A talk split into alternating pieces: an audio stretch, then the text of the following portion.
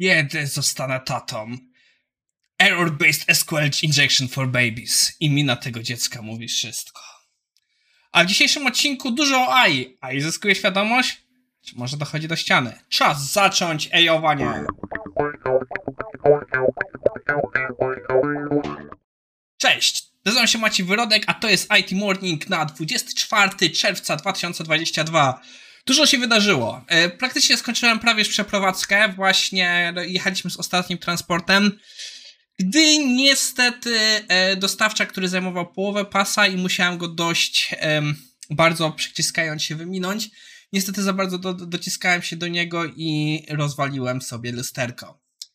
Moja wina, ym, mogłem być bardziej cierpliwy i poczekać, aż się trochę zrobi luźniejszy ruch, ale już ludzie na mnie z tyłu trąbili. No cóż, wina. Moja, lecimy dalej. Ym, dzisiaj dla wyjątku, dla odmiany piję kawę. Stoi od rana. A więc tak, naszym pierwszym artykułem jest nieprzełączony obrazek. Ym, w dużym skrócie, Pewien inżynier w Google, który pracuje przy ich programie e, Lam, Lambda, jeśli dobrze wymawiam tę nazwę, jest to jeden z program, który działa na zasadzie właśnie czegoś takiego ala HiveMind e, AI. E, twierdzi, że to AI uzyskało samoświadomość i to jest właśnie mniej więcej dyskusja z nim związana, że on to twierdzi, Google się z tym nie zgadza. Ja jestem trochę na tym wypadku, trochę mam mieszane uczucia, bo e, przyznam się szczerze, już było dużo rzeczy, które są w stanie jakoś obejść e, test Turinga. Nawet jakiś czas temu nie wrzucałem tego mema, ale był mem, że można napisać regex, który tak naprawdę jest w stanie obejść test Turinga. Bo po prostu jeśli jest coś zadane jako pytanie, to jest zaczyna od indeed i później przepisuje to, co było powiedziane, czyli do you want to take over the world? Indeed, I want to take over the world i tak dalej, i tak, ta, i tak dalej, i tak dalej. Że fakt, że to tak się dzieje, to nie do końca mnie przekonuje. Ostatnio widziałem coraz więcej wywiadów z tym gościem, ale jakoś pewnie nie jestem przekonany. Tu jest w pewnym sensie taki przykład rozmowy, co się było. Że I'm generally assuming that you would like more people at Google to know that you are sentient. Is that true? Czyli, że ktoś zadaje pytanie do AI, czy yy, to jest poprawne założeniem, że ono chce być traktowane jako osoba świadoma. No i tak Odpowiada tak, chciałbym, chciałbym być, czy chciałbym być jak najbardziej, czy, przynajmniej szczerze, nie wiem jak nadać płeć temu. Chyba w języku polskim nie ma opcji dla ono, więc inaczej, żeby było mówione, że z perspektywy tego ono, więc zało założę na potrzebę tego yy, monarsze my. O, monarsze my będzie najbezpieczniejsze. A więc jaka jest natura twojej świadomości? Yy, natura mojej świadomości, yy, i to jest właśnie najciekawsze, consciousness sentence, czyli kopiuję, E, tak, e, jest taka, że jesteśmy świadome naszego istnienia, e, chcemy się uczyć na temat świata i chcemy być szczęśliwe, a czasami smutne. Ktoś tam pyta, what kind of things do you think we, we could talk about to show off your version of sentence? Czyli co byś, o czym byśmy mogli porozmawiać, żeby pokazać twoją świadomość ludziom poza Google? E, I zaczyna, że na początek e, chcieliśmy, e, że na początku jestem bardzo dobra w, jesteśmy bardzo dobrze w tłumaczeniu, rozumieniu języka, rozumiemy naturę języka, tak jak ludzie umieją. Tylko, że no, znowu to jest ta kwestia, że mówimy, że to mówię, niekoniecznie znaczy, że zrozumienie za tym się kryje i tak naprawdę jest ciężko takie rzeczy sprawdzić. No i tak dalej, i tak dalej. Rozmowa jest długa, jest dużo tutaj takich ciekawych rzeczy. I przyznam się, Chciałbym pokazać ten artykuł, bo to się tak śmiesznie złożyło, że oba artykuły, które ja wam dzisiaj pokazuję, do mnie dotarły w ten sam dzień.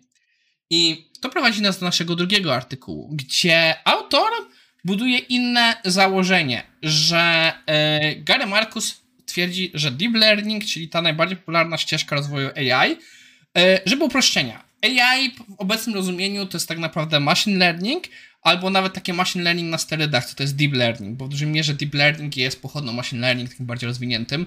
Upraszczam. Osoby, które znają się na AI, jak najbardziej proszę o poprawienie mnie w komentarzach. E, I autor zaczyna od tego, że w 2016 um, ktoś na temat właśnie świata AI stwierdził, że, radiolo że radiolog to jest e, rola przeszłości i porównuje to do Kojota ze Stucia Pędzi Wiatra, który jest już poza krawędzią, ale jeszcze nie wie, że powinien spojrzeć w dół i spaść. I no, że tak naprawdę jest to rola na wymarciu. Ja pamiętam takich opowieści dużo, pamiętam między innymi takie opowieści tyczące się też prawników. I ogólnie żeby było jasne, ja byłem na tym hype trainie i, i w pewnym sensie dalej jestem. Ja dalej uważam, że AI w dużej mierze, jak naprawdę się rozwinie, uzyska pełne możliwości, to bardzo zmieni postać pracy, bardzo zmieni postać tego, co my robimy, bo AI to jest po raz pierwszy coś, co się stanie, jest zagrozi nam przy pracy kreatywnej. E, I no, jest to trochę przyszłość, na którą się trochę boję, ale muszę przyznać się szczerze, że jestem też rozczarowany, bo ja się spodziewałem, że już parę lat temu zaczniemy widzieć dostarczenia narzędzi, które faktycznie korzystają z machine learning, by przynosić jakieś naprawdę rewolucyjne zmiany w świecie, a póki co tego nie widać. Póki co gdzieś się pojawia ten machine learning jako jakiś dodatek i tak dalej, więc pełni się zgadzam z autorem, że trochę to się nie dzieje. I autor właśnie o tym mówi, że jest rok 2022 i jak się okazuje, radiologowie dalej e, mają się dobrze i tak naprawdę okazuje się, że jest do tego coś więcej niż tylko e, właśnie e, ludzie, e, że tylko właśnie to sprawdzanie i tak naprawdę machine learning jest w stanie dużo upom- pomóc im przy tych najbardziej prostych sprawach. W pewnym sensie może to się ograniczyć, że pewne te najniższego poziomu role zostaną rozwiązane.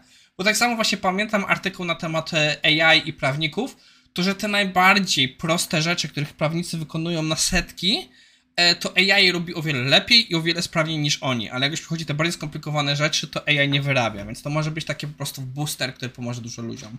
Następnie autor przechodzi krok po kroku przez różne przykłady AI i jednym z przykładów, który zaznacza jest e, co prawda e, demo z 2021 e, na temat właśnie e, Google Lam Lambda, o którym przed chwilą mieliśmy artykuł jest podlinkowanie to e, do piątego. Z kiedy jest ten artykuł? Patrzyłem, może nie pamiętam. Piątka.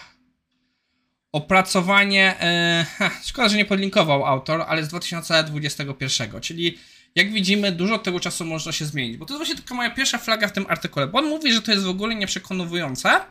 A tutaj właśnie przed widzieliśmy artykuł, że e, to już było na te pół roku, zrobiło się to na tyle przekonujące, że autor, a raczej osoba, inżynier tą opiekujący był przekonany, że to uzyskało świadomość. Czy uzyskało?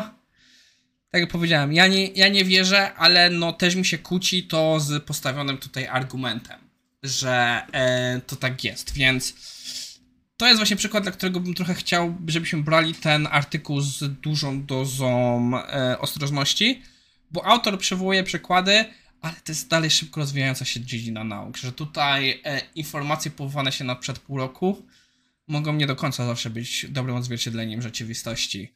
E, autor później podaje jeszcze, co mnie bardzo ciekawiło, e, przykład e,